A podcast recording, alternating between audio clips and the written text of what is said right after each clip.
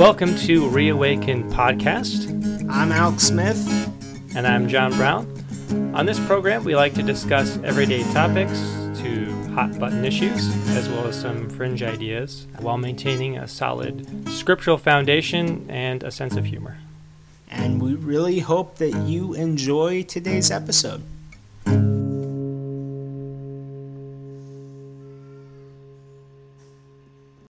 All right, I don't think that I've mentioned this before, but uh, the music that is behind that intro is by Brandon Schmidt, so hopefully one of these days we can get him to actually record something to put out there so I can tell you guys to go and check it out. Yeah, but big hand to Brandon. What's that? Big hand to Brandon. Yeah, yeah. But, uh, yeah, so anyways, um, we'll be talking about the coronavirus today just because it's what's going on, and honestly, we are currently under quarantine here in Illinois. Uh, hopefully some of you guys are also from Illinois, so you're feeling our pain. Actually, I don't know that I want to say hopefully. Let, let's be honest. Uh, I don't know that I want to say that about someone. But anyways, so yeah. Yeah, absolutely. Um, so this coronavirus is uh, has really impacted uh, the world at large, but uh, we're just starting to feel it here in America. And, um, you know, it it's it's had a lot of different effects on our country, and it's really quite interesting to see people's reaction to it. Of course, we had the runs on the uh, the grocery stores and different things, toilet paper of all things. Which makes no sense, but yeah. Whatever. Right. I'm, I'm telling you, toilet paper industry is behind this. That, they are, look no further for a conspiracy. That is uh, most likely true. Um, no, but yeah, of all things, toilet paper. And of course, there's thousands of hilarious memes uh, to enjoy about that. Oh, yeah. But but yeah, just seeing people's reaction and, uh, and of course, you know, with businesses shutting down and all that, the, the, the quarantining and, uh, you know, shelter in place orders that uh, people are... you know, working from home, school is out, you know, a lot of jobs have essentially ended for the time being. So it's, it's creating an interesting situation um, in our country. And I think, um, like, I wasn't the person to point this out in the first place, but someone said that, you know, basically the effect of this is people are going to be coming home, realizing that they're workaholics, if that's the case, or realizing, um, you know, with kids now having to do school at home, the parents are going to see what their kids are learning in school. And, uh, you know, the, you know, that could be potentially life-changing if parents wake up to the garbage that's being fed to them through the public education system, you know, um, but yeah, you know, all sorts of different things. And, you know, mm-hmm. yeah, I'm, I, I think it's been kind of weird, um, on, on that subject. It's like when you log on, I even logged on to Focus on the Family. I can't remember why I don't usually do that. It's not normal for me. Um, I'm more of a Desiring God sort of guy. Um, but anyways, I was on there. Um, and oh, I remember what it was. But anyways, um, I was on there. Even them, they were, they had articles that were basically like how to cope with suddenly having to be around your family all the time. I mean, and no offense to anyone, and I'm sure that that was uh, well-intentioned to help fix that, but should that not make us stop for a second and just wonder, how did we get here where being around family is spawning a bunch of memes and stuff that's like, uh, I'm already drinking, my kids have made me a drunkard, and blah, blah, blah. I mean, how did we get to this point where uh, two people, husband and wife, being in the same house, cooped up, quarantined for a couple weeks, is possibly marriage ending. Why have right. we gone there? Yeah, I've heard a couple of different people say that, you know, if they could invest in uh, divorce attorneys or something like that, that now would be the time to do that because, you know, uh, the result of this is is is probably going to be a lot of uh, unhappy couples having to spend all this time together. And um, but yeah, and uh, I saw an article saying, you know, for all you parents out there having to deal with your kids, just remember, you know, alcohol and pot is still available. So, yeah, of course, welcome to Illinois. Illinois, it's illegal yep. now. Yeah, right. Yeah, I, I just, I don't get it, honestly. Um, I mean, I do get it. We've gone to this point in society where uh, we've come to rely on being apart.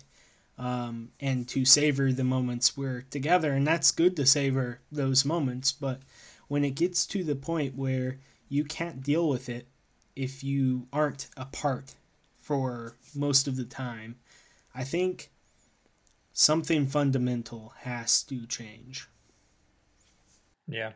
And hopefully this will wake people up and, you know, show that, hey, we need to spend more quality time together and, Um, you know, it's not okay that we get on each other's nerves like this. Like, we need to be able to be a family and, um, you know, learn about each other and, you know, not isolate, especially, I mean, they can still do that even, even with everyone being in the same house. You know, I think that's going to drive people to be on social media and T V, video games more, but you know, you're still going to have that proximity that uh, hopefully will result in, in closer relationships. Yeah, the gaming industry has already felt this. The entertainment and industry as a whole has, honestly.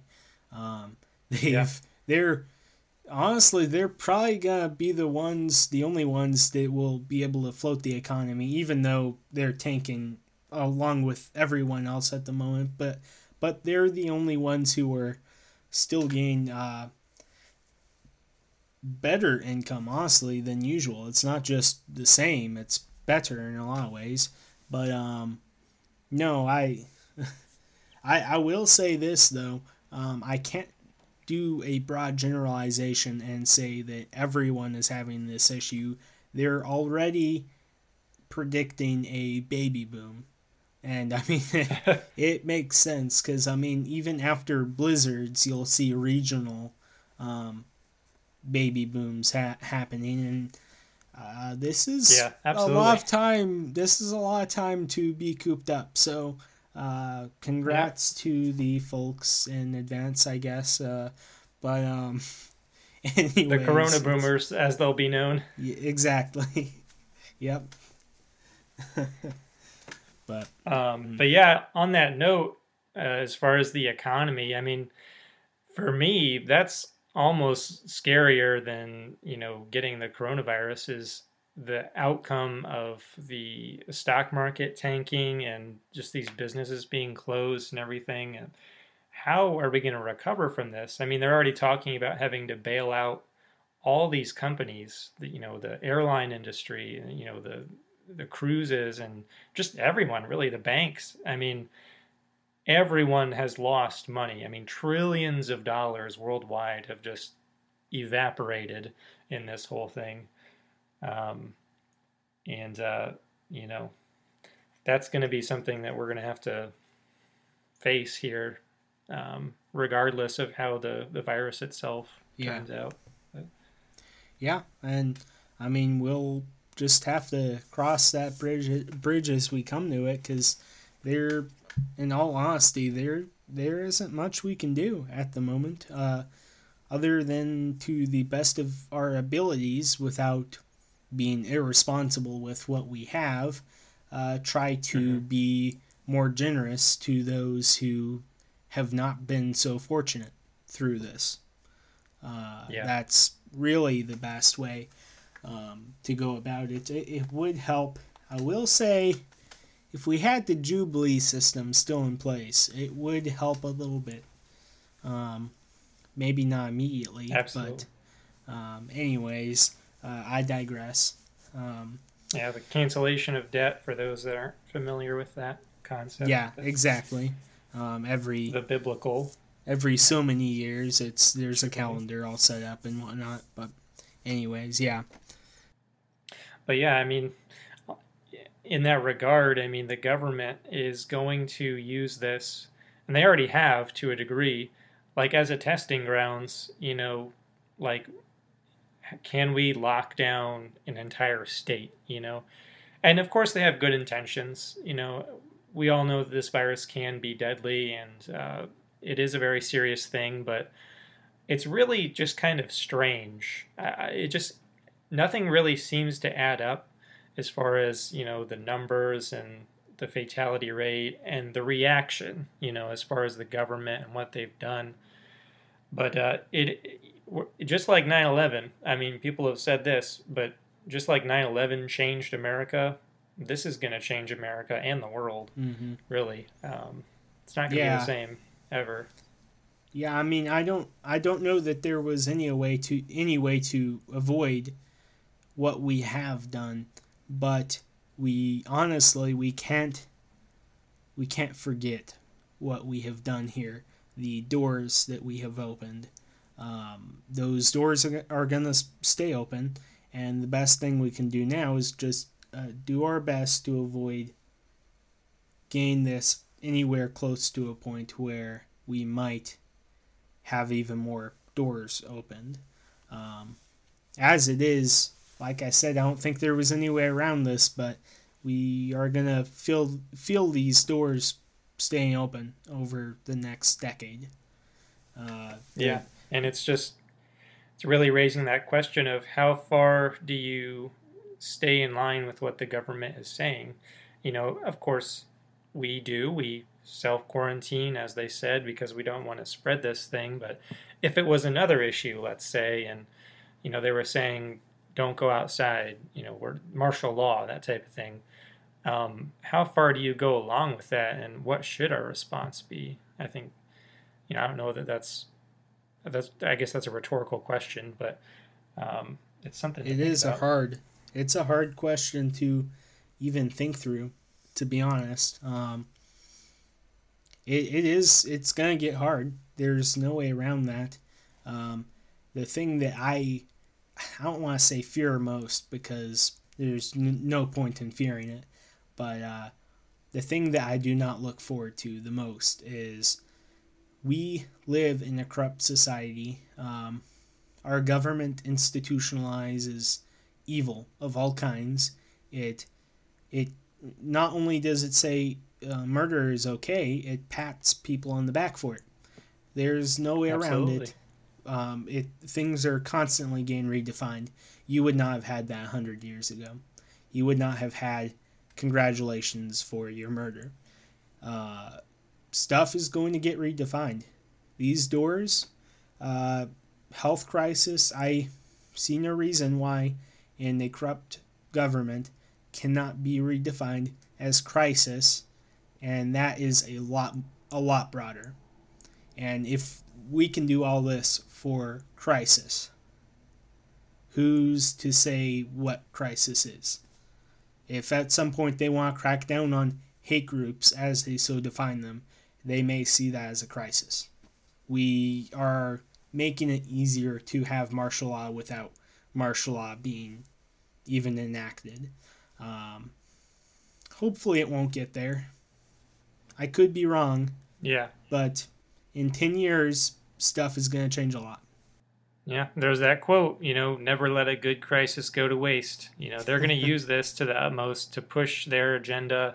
You know, the globalists, the, uh, I don't want to sound like a conspiracy nut, but we know this is happening. They're moving towards greater control, um, more, you know, economically, you know, politically, in every manner. They want more control over your life. And yeah, but but what do you think? Um, what do you think about the Christian response to this? Uh, I, I like I like what you posted on Facebook um, about the uh, the pastors. I, we might want to read that. I have it pulled up, but um, just as far as, you know, sh- closing closing your church and um, you know, the balance between faith and uh, public obedience and, and just being generally careful.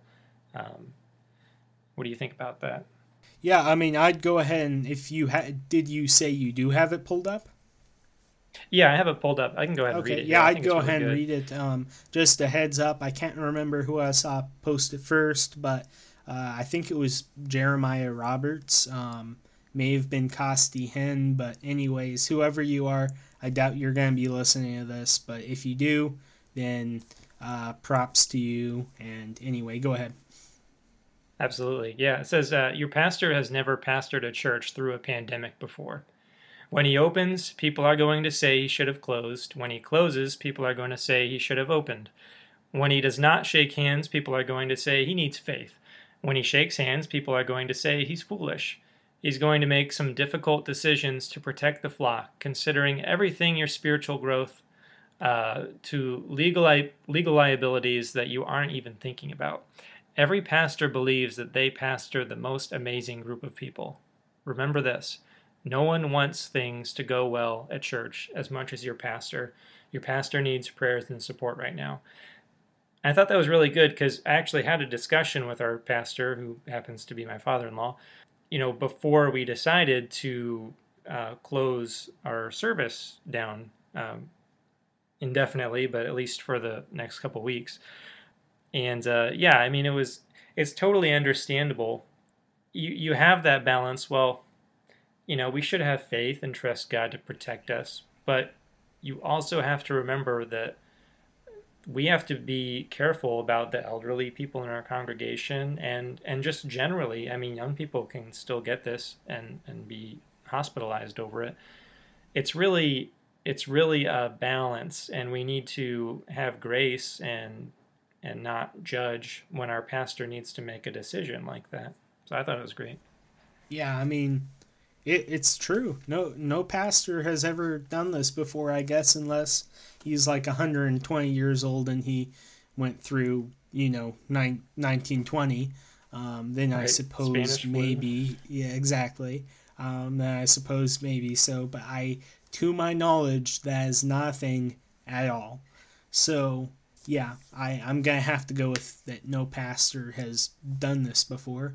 Uh, maybe it actually might be worth looking into what pastors' responses were back during the nineteen twenties. I don't know if anybody even thought to write it down.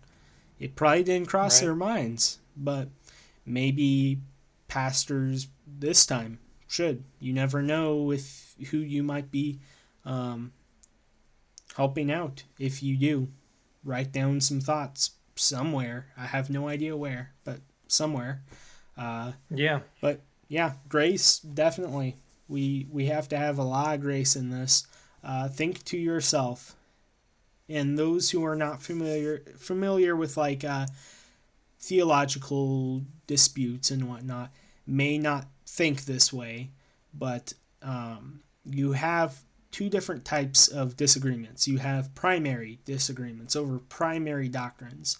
The ones that may or uh, to your the best of your knowledge affect salvation. Like if you have a serial killer, oh there I go bringing that up again. Uh, if you have a serial killer in your congregation, obviously hopefully he'll be arrested, but uh, obviously that is a primary issue if he's going around saying, hey, you know, this is all right.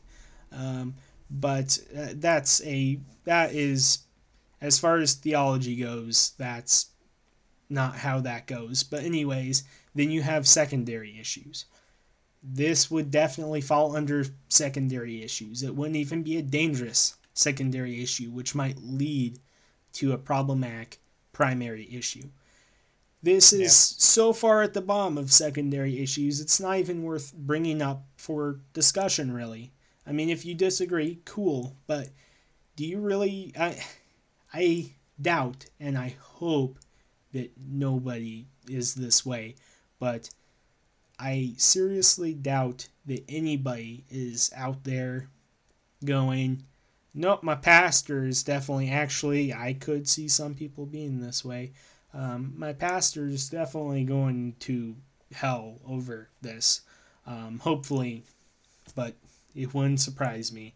Because um, he doesn't trust the Lord that he'd protect yeah, us from this that, coronavirus. That's, yeah, that's right. Where I would see any contention, but I don't think that seems like a logical fallacy to me. I don't think right. you can do that. It's like... Yeah, I mean... It, yeah, go ahead. I mean, even Paul, like, you could say, well, Paul was able to heal people and all this. Like, well, he told... Uh, Timothy, I believe, you know, take a little wine for your stomach, and mm-hmm. and and and someone else, he says he left him ill. He left him ill in, was it Iconium or or something? But but he apparently Paul wasn't either able or for whatever reason he didn't heal him.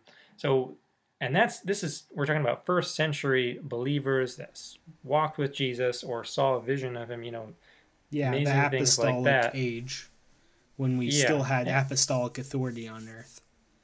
And not that miracles don't happen today, but you can't compare the faith of these people. And even if you did, you know, there is um, precedence to, you know, be wary about illnesses and, you know, mm-hmm.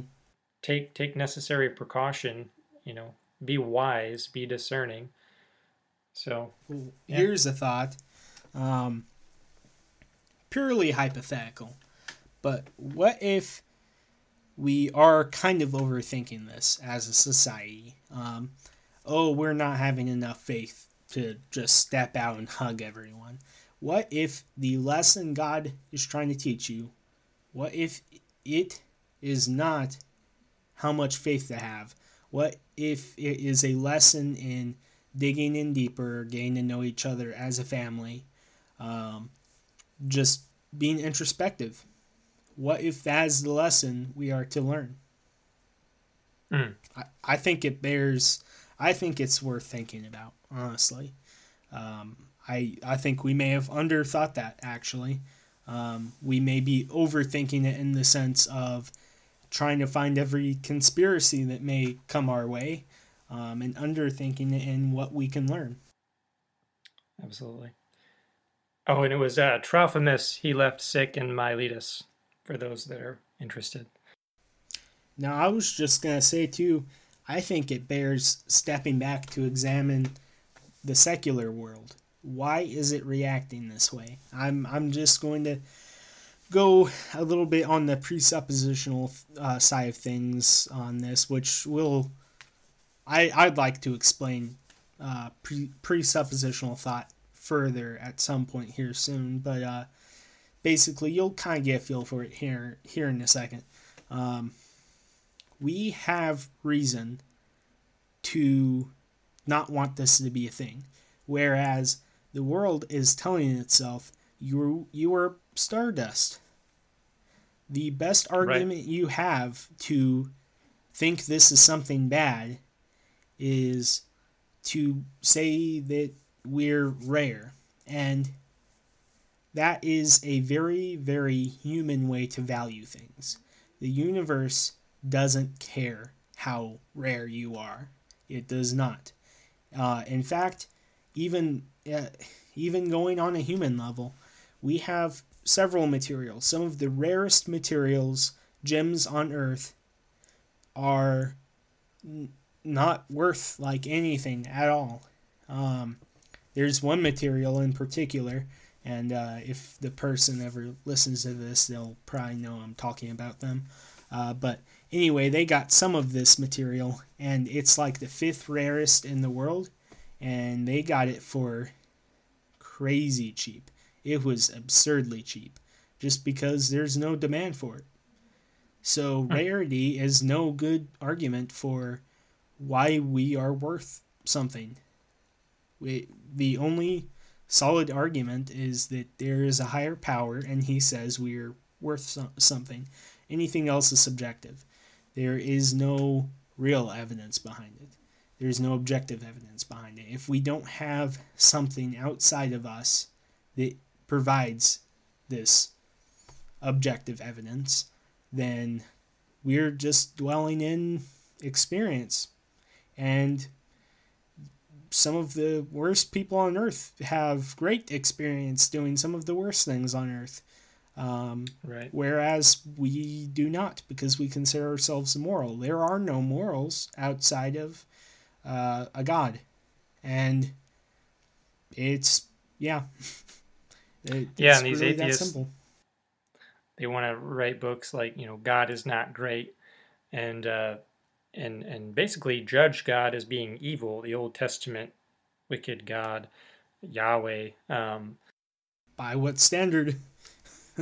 Yeah, exactly. By what standard? You know, if if you're an atheist and you think that, uh, like you said, we're all stardust and, and essentially we're just matter, then uh, your judgment is completely subjective and irrelevant as far as I'm concerned. You know, and then you have nothing to say to that because it is subjective if that's all there is. And so how can you say a virus is bad or a virus is good? It could be, you know, as far as evolu- evolution is concerned, you know, um, this is just one challenge that the that nature has presented and will come out better on the end. So really, we should have more viruses. Mm-hmm. You know, as no, far as just survival gonna make of us the a fittest. Better, yeah, exactly. It's going to make us a better people as a whole um, by weeding yeah. out the weak. And honestly, there's no moral objection to getting rid of the weak just to start with. I mean, exactly. And that's why, like, Hitler and, and the whole eugenics movement and atheism is, mm-hmm. is they go hand in hand, like a hand in a glove, because that's what the end result of that worldview is. Exactly and, like what you're saying. I mean, we can sit there. Uh, I mean, not us, but the world, the secular world can sit there and judge Hitler as much as they want. But I just see no issue with it. Uh, yeah, it the popular argument is, you know, it was a violation uh, of other people's rights, and no one person should, you know, overrule another person. But again, by what standard are you judging that? Are it just because a lot of people think so? But that is hypocritical because the... Right now, society is telling Christians about a lot of things. No, you can't think that way. No, you can't believe that because of this or that. We used to be the majority on a lot of things. We might not be now, but we, we used to be. And, I mean, notice society didn't come to a standstill. It slowly evolved over time. So what happens when the majority starts saying pedophilia is okay? Right. What, and that's what the then? Next step. Yeah, I yeah. mean, I I would say it's foolish to say that I I think actually James White said that just like a week ago um, on his dividing line. Um, he said that he it's absolutely foolish to think that pedophilia is not the next step in this. In ten years that we won't have pedophilia. I might be surprised. It might be fifteen years, but yeah, it could be it could be animals, you know. Uh, it could be pedophilia or both. But yeah, the progressive movement, it's really hard to imagine they would just stop, you know, like, okay, once the transgenders have all their rights and everything and everything's fine and dandy with them, they they're going to have nothing else to go on, and it's just going to be like, okay, we've reached the progressive utopia. It's like, no, mm-hmm. there's always going to be one more uh, group, one more identity that needs its movement, you know? Yeah. And, yeah, pedophilia I, or, yeah. I do have, next. I do have one friend who, uh, he, I grew up with him, knew him for, since I was like ten. Um, anyway, uh, few years ago he came out as bisexual. um I objected to that. Um we've maintained a speaking relationship. He denies God now. Um we hopefully have had some good talks that have made him think, but uh his mom, um she basically wanted to talk to a friend and I about what we think she's all on board for and whatnot. Um, anyway, we said something about that there are people now who are already pushing pedophilia as being acceptable. Mm. She did not like that. She went and found a article about it and about how it's fake news. And it is fake news, and as far as that, um, there has not been any talk about adding a P to L G B T Q plus. There has been no talk of that, official talk, yet. Um, that is fake news as of right now. However, what is not fake news is there is people pushing it, and I cannot... Yeah. She objected to the... She did not like that... the thought, the L G B T movement uh, might accept that. I'm, but I'm sorry, it's a secular organization that is built around breaking out of the box as far as sexuality goes. I, I, I do not see any logic at all in thinking that'll stop, ever. I do not. And if it was a Christian and, organization, then that's air quotes that yep. you're hearing. But anyway, go ahead. And it's not unprecedented either because, I mean, cultures like Greece and Rome, it was completely accepted, you know. So, yeah, it, it's, it is down the road if uh, the progressives get their way. Um, that is the next thing. And uh, it's coming. They have, and the, the, the agnostics, uh, the humanists, they have no argument against it because, you know, a child has a free will. And you know, it's it's disgusting to think about, but that is their argument that, you mm-hmm. know, uh, that they have the right to choose just as much as an adult. And, and you know, marriage can be between a man and a woman or a man and a man or a man and a child. And what can you say to that? What what moral argument can you come up with outside of a religious, dogmatic argument that would completely refute um, that that argument? And there isn't one. There because, is none. No, yeah, yeah, no, not at all. It makes no sense at all. But yeah. Anyways, so uh, I guess we've kind of reached the halfway mark here, or what could be the halfway yeah. mark, if you want to. Yep. Um, so yeah, we're gonna. Segment. Exactly. We're going to mix it up a little bit this time, and I think this will stay. Um, I think we're going to start talking about subjects at the start and then move on to talking about news and uh, responding to anything that's been going on on social media, in particular Twitter. If anybody is saying, oh, I... I can't say that. I can't say if anybody's talking about something stupid. We all know for a fact somebody is always talking about something stupid. But anyways, uh, do you have anything in particular you'd like to start off with? Um, actually, before we move on, I did want to bring up one point about coronavirus. Um, we kind of got off topic on that anyway, but uh, going back to that, as far as Uh, just the changes that we've seen um, because of the coronavirus. One thing it has done is wake people up to the fact that things can change, and things can change very quickly.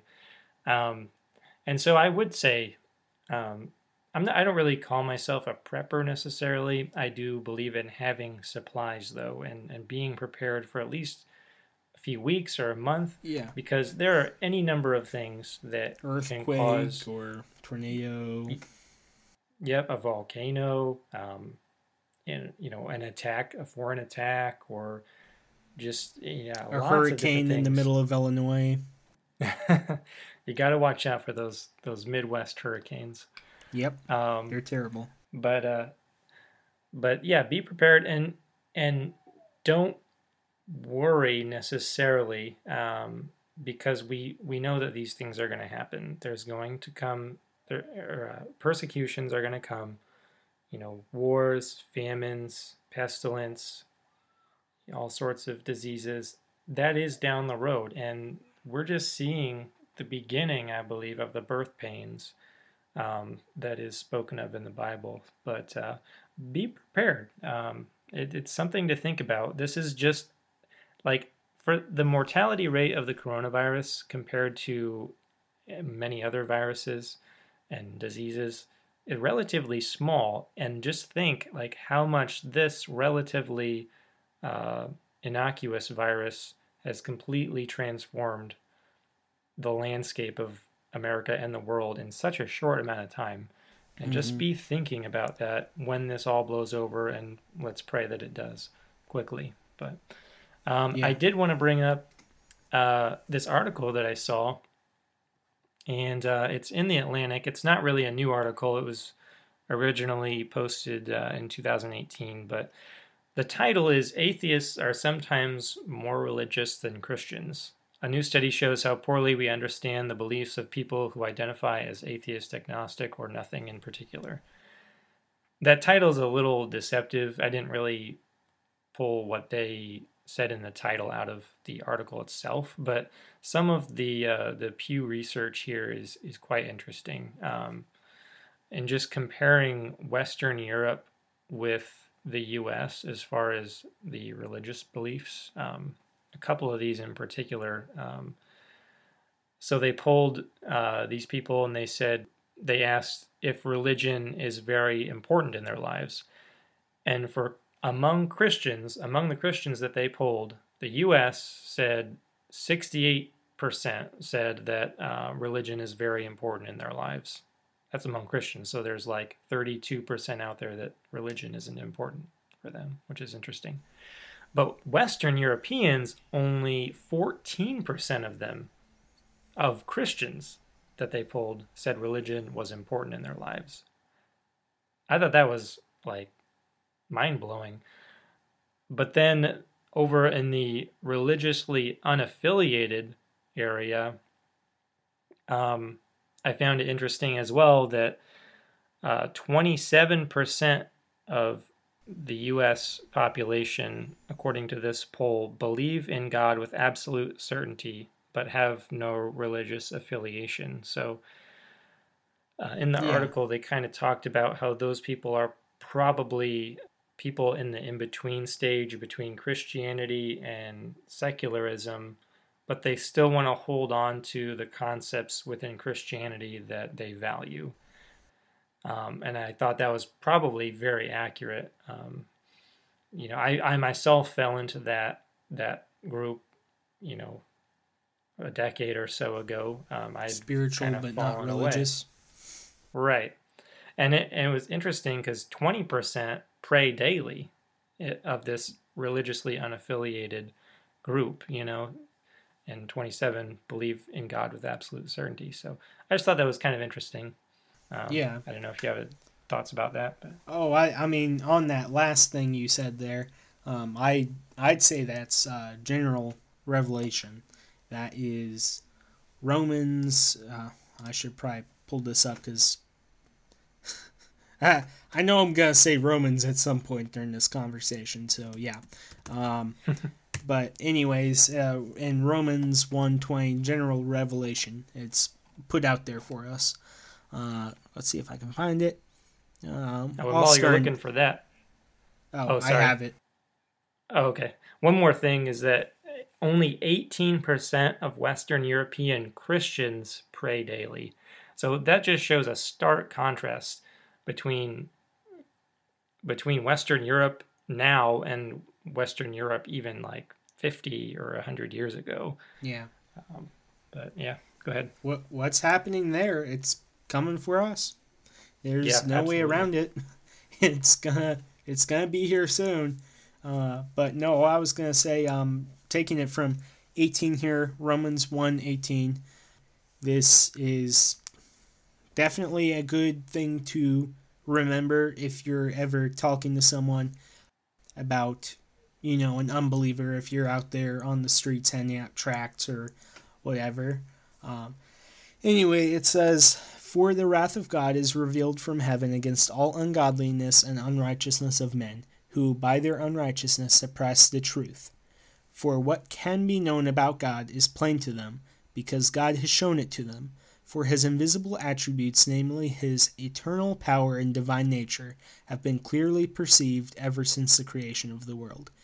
Uh, yeah, in things that have been made, so are they, they are without excuse. That is the E S V that I'm reading there. Um, that is general revelation. You see there um, in nineteen, God has shown it to them. In eighteen, they have suppressed it. And in twenty, they are without excuse because of this. They all know and are without excuse. And I think that is when we see that, when we see unbelievers or spiritually unaffiliated praying to a God, they know it's there. Everyone knows it's there. It's coming out in them. And some of them are like Stephen Bancuraz. For those of you who are not familiar, he was one of the top New Age writers in the world. He was making a ton of money running one of the most successful blogs for New Age beliefs. Um, Doreen Virtue, also number one bestseller, New York Times, was interviewed by everyone. Both of these people turned from New Age to the God of the Bible. And they're now running really cool ministries that aren't making them hundreds of thousands of dollars every year, but are they're making a difference. They're reaching out to these people. Anyways, uh, it, some of my point is some of these people, they will come to know the God of the Bible. They will. They they are the people who are truly seeking. Um, however, what you will see is some of these people are going to suppress it. it To varying levels. Some people suppress it and say there is no God. Some people, it's a little less overt. I had a lady who was cutting my hair the other day, and we were talking, and she goes to one of the churches here in town. I had seen her. I was doing security at a concert here in town um, for the Newsboys because I do that sort of stuff. Um, anyways, I saw her there. Mm-hmm. I knew she cut hair and stuff. Um, I was talking to her. Anyway, she comes down to it and she's like, I think it's just important that somebody believes in something higher. She's going to a church in town. Um, their pastor's pretty good. It's a mega church, as mega church as my town will get. But um, anyway, she's just, she's still suppressing it to a certain level. She knows it's there, but she doesn't want to come to full terms of what it will mean against uh, mm-hmm. political correctness. That's really, I think, what it boils down to. It's not politically correct to think somebody else is wrong. But anyway, I heard you go ooh or something. What were you going to say? Oh, just you running security. I was saying ooh. Oh, uh, yeah. Yeah. No, that's cool. But um, yeah, I was talking to somebody at work, and I think she called herself a Christian, and I and I kind of asked her some questions, kind of probing, see what that meant to her. And uh, you might hear my baby crying in the background. Sorry. Um, yeah. um, but but she, uh, you know, I asked her her belief on hell, and she said, well, I believe in hell. And then, but then she also believes in reincarnation. And she said, it just kind of depends what day you ask me. And so the, the world is full of these people that consider themselves Christian, but really they're just Christian in name only. And And so we need to be discerning and, you know, pay attention to that, because those people need Christ. They need a saving uh, experience. Um, they need to be born again. And, and if we just say, oh, they're Christian, they're okay, well, we need to probe a little bit deeper to find out. But mm-hmm. Yeah. Yep, you got to keep digging for sure. But uh, no, something else I would like to talk about here is... Uh, I don't know if you've heard this, but it is racist to call the coronavirus the China virus. I would never say it personally, but it's cracking me up. The media has like latched onto this. It's like a thing. C N N literally wrote an article that's uh, Rep Judy Chu um, says, what is it? Rep, uh, Congress Asian Pacific American Caucus Chair, it's dangerous for Trump to call coronavirus the Chinese virus. I get right now pe people who are racist are going to be racist. I'm sorry, there's no way around it. Calling it the China virus, if I hear that, I'm not going to suddenly go, oh, I need to go beat up someone who's Chinese. Um, right. It's not... It, lot, life doesn't work that way. I don't know if C N N just needs someone to walk into their offices and just be like, so you guys know life does not work this way. But, yeah. Well, the problem is that Trump said it. yeah, yeah, yep. And so immediately flags go up for liberals. I mean, it, fastest way to get anyone ag against um, Trump. Uh, I mean, against Trump. Fastest way to get anyone liberal against anything is to say Trump said, or for Trump to actually say it. Right. That is hands down fastest way. I mean, what are some other diseases that are associated with a country? I mean, we have like the West Nile virus. That's a region, yeah. Right? We got and, MERS. Uh, yeah. MERS was the, the uh, Middle East Middle Respiratory Eastern. Syndrome. Yep. And there's like a, isn't there like a, a German, some kind of disease? Anyway, but if it was if it was anyone else saying it, it would just be like, okay, well, that's not necessarily appropriate, but who cares, you know? It, but since it's Trump, it's like we got to point out, you know, yeah. Every news channel has to run run a story about it, you know. So it cracks me up. The article by C N N ended with this may quote this may seem like a trivial trivial issue to some, but disease names really do matter to the people who are directly affected. Okay. I'm going to have to call flags or whatever needs to be called on that and just say, I, if a virus suddenly broke out in the town I'm in is Ursa, if anybody wants to track me down, anyways, um, and it, if some, if something broke out here and it was called, well, actually that's not a good example, and the American, if it was called the American virus. I'm sorry, right. But I would care so little that I, I don't know what would happen because of I cared so little, but I don't know, hopefully something cool would happen, something remarkable that that people could tell their children about. I have no idea. I just I just know I would not care at all. Yeah. Right. Uh, Spanish flu, right? Like we already mentioned that one. Yep. Like, yeah, and you gotta I mean, hate those Spanish people because the flu. Right. Go beat up a Spaniard. I mean, I shouldn't say that because somebody probably will get offended, but um, I love Spanish people. Do you? There, does that make it better? that, that makes it that makes it way better um, for okay. sure. Thank you. I, yeah. Um, no, I can't remember. Uh, I, I don't know why I need to look it up. Um, but I am looking it up. Oh, I gotta, you gotta love Babylon Bee. I'm sorry. They, they do not sponsor us yet. Yet. If any, I'm just saying, if anyone from the Babylon Bee is listening to this, keep us in mind. Even though you have your own podcast.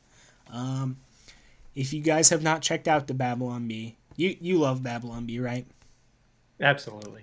Yeah. So it's Christian satire. Very well done. It doesn't, it's not exclusively Christian too, like this one. Uh, A O C, like I said, satire. A O C, if you don't infect yourself with the coronavirus, you are a racist. Supposedly a quote from her, satire quote. I thought that was awesome because it is pretty much the mindset. You have to show your solidarity with the Asian people. Exactly. Um, yes. Yep. But anyways, yeah, I, I thought that was pretty funny. Um, so we have some tweets. I I am looking right now, actually. Um, I don't really uh, do the Twitter too much, but uh, you, you don't you don't do the Twitter? Do you not do any of those TikToks on it, or? Yeah, I don't do the TikToks. I don't. I yeah, I don't tweet the TikToks um, or uh, TikToks. You don't snap, whatever. You don't do the snaps or anything. Um, the uh, the uh, Insta telegrams. No. The, yes, those are absolutely the worst. I I try to stay away from those as well. Um, but anyways, um, so we can we can have some fun by looking at uh, some William Lane Craig if we really want to. Um, if you're not familiar, uh, William Lane Craig runs Reasonable Faith, and it it can get interesting at times. Um. I, I don't know. I'm just... says some of the strangest things. The other day, um, they went... I don't know that I'm going to find anything on him today, but the other day, since I've brought him up, I have to at least give some reasoning. Um, the thing is that basically he... said something that was amazingly open theist the other day, and um, it sounded very, I don't know, I just, I can't follow through with his logic. I can follow through his logic to some extent. He was saying that basically um, these other countries and stuff where the gospel has not made it to, um, if they've created some sort of religion, if you follow the logic through fully, I really wish I had the quote here, um, but if you follow his logic through fully, what you're going to come to is, and I don't know, this may be a good thing to talk about here because you never know who's listening, um, you cannot say that some remote tribe in Africa, if you walk in and just because they believe in God, you cannot say that is the God of the Bible. I'm, I'm the one of the more unorthodox beliefs I have. I'll actually I I'll, I'll go into that sometime, but maybe not today. But it's not that unorthodox, but it might tie into this. Anyways, um, so basically, you cannot say that because if you go in and they're still doing all sorts of stuff that the Bible forbids, they're clearly not hearing from God. They're hearing, they're listening to another spirit. So I feel it's dangerous to say that because you are on the slippery slope to accepting anything, basically. Not everybody right. who, not everybody who believes that is going to, um, not everybody who believes that is going to, you know, follow that logic through and say, yeah, everything goes. But you are on the slippery slope, logically speaking. I don't think it's yeah, a stretch. And that's, it's it's kind of one of those hard things, um, because if someone worships a creator, you could say, well, God is creator. So in that aspect, Um, they're at least giving regard to a supernatural being, so you could say, well, that's God. But like you're saying, like they identify specific things about that God that is completely contrary to the God of the Bible. So you really can't say that it's the same God because everything that you believe is lumped into one identity and one being. You know what yeah. I'm saying? So, yeah, for like, sure. No, um, I would say, yeah, if you go in and you find people who are, uh, actually, I think there is biblical precedence for this. Um, you remember when Paul, and maybe while I'm uh, digressing, you can find this if you are, if you remember where it's in Acts. Um, yeah. Anyway, he goes into a town. You you probably already know what I'm talking about. Um, he goes into a town and he's. He's talking to the Greeks, right? I mean, it's got to be the Greeks. Um, and he says, hey, you know that God, that temple to the unknown God? Guess who that God is? I don't think that he was being open theist there. Um, I think he was basically just pointing out these people were worshiping God. They knew they had general revelation. They knew God existed, and they knew it wasn't any of these other gods. They knew it was this one specific unknown God. Mm-hmm. And so Paul comes in and he's like, hey, guess who that is? Yeah, and there's actually a story behind that, and I don't know how true it is, but uh, uh, supposedly there was some kind of, I think it was a famine or a drought or something, and they prayed, and then it, it rained or something like that. And so they didn't know what God it was that caused that to happen, so they just built this altar to this unknown God. And, you know, maybe Paul knew that story, and so that's why he said, this is the God that I serve. Or it could just be, you know, it wasn't tied to any specific identity. So that that was his way of, that was his in, right, to talk about God. Um, mm-hmm. Yeah. But. Yeah, and I, I know not everyone is going to agree agree with me on uh, thinking that that is what was going down there. But I think that... A, I think it's a solid argument for that. Um, I think some people will know, and I think in the end, none of us can judge it. I, I don't think the Molinists would say, um, and that's another thing. He was going down a definite uh, Molinist route, uh, which is, to me, it degrades... I'm not going to go so far as to say that anybody who believes it can cannot have true salvation or anything like that. But if you follow it through logically, Molinism degrades God, because the end result is God does what whatever the best option is, he does that with the cards he is dealt. And he is dealt cards, and there's middle knowledge. And basically, he just has to kind of figure it out as he goes. I think, in a way, that can lead to the degradation of God. I'm I'm not saying, again, I'm not saying that it's any salvation issue, but um, I I think it's worth thinking about for sure. Um, I don't think that the Molinist stance that if they were going to be saved, God's dealt cards, the thought would be, God has dealt these cards, these people are going to be saved by the time all is said and done. And so what does God do? God puts these people in places where they're going to hear the gospel. That's basically the Molinist stance on that.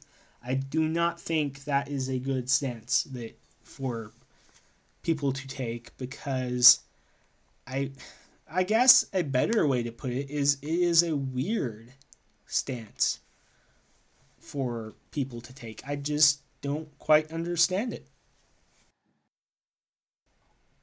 I I went off on a bit of a tangent there, so I apologize, but um anyways.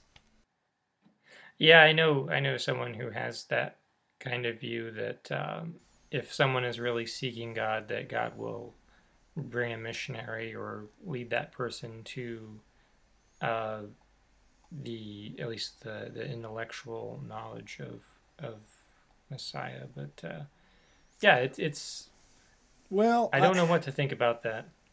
I would um actually that is, from my understanding, that is different from the Molinists. Um, okay. The Molinists would not say God will bring them a missionary. The Molinists would say God was basically from the start. He had this mental knowledge that um, that uh, basically these people were going to be saved.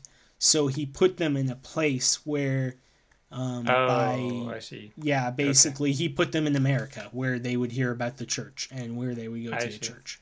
Um, or so he would in, put them in, in.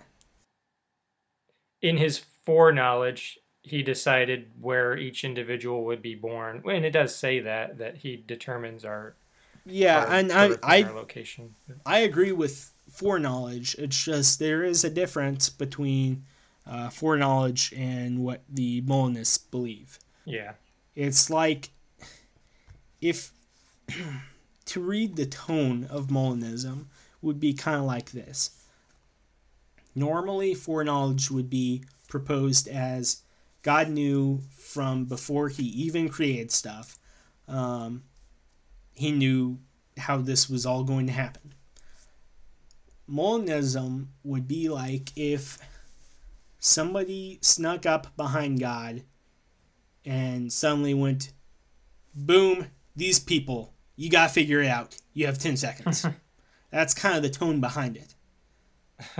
And like God, so God's like, oh, well, I'll just put them in places where they'll get to find out about the gospel. That's kind of the tone behind it. I know that hmm. that may not fully, that's not quite what they believe, but it's, yeah, anyways. The essence, um, yeah. But what time? Oh, we're saying that pretty good time here. Yeah. You want to wrap I, it up? Yeah, I'll, I'll wrap it up. I, I finally found a tweet, but uh, I'll just save tweets for next time. So we'll All right. go ahead and just do that. But anyway, uh, thank you everyone for listening, and hopefully you'll tune in next time. Um, we're definitely happy to have this up and going, and uh, yeah, so we'll yep. Thanks for listening. See you around. Oh, also, consider sharing us. That would be helpful. Share our yeah. podcast with any friends, any family. It, even if you happen to know any homeless person who has a phone, make them listen to our podcast. They may not have anything better to do with their time. I I don't know. That's really, that's up to them. But you get the point. Spread it around. Connect with us on, what's that? Could be. Yeah. You might uh, have to get them on uh, uh, an M P three player or something. But that would work too. You can always download it. If you can't figure out how to download it, let us know. We'll walk you through it. But anyway, that's probably putting way too much thought into something that is unlikely. So anyway, hit us up. Uh, we're on Anchor, so you can also leave us like voice messages and stuff, and we can add those in and respond to them, and if we want to. Hit us up with any questions. We'd love to add on a even maybe a segment uh, where we're responding to any questions anyone might have. Anything from, you know, what do you believe about predestination to... Uh, what is your favorite ice cream on to have on Sundays when it's sixty degrees outside? I don't know. I don't. We, we'll cross that bridge when it comes to it. But anyway, we'll hit us up. We'll save that for another episode. Exactly.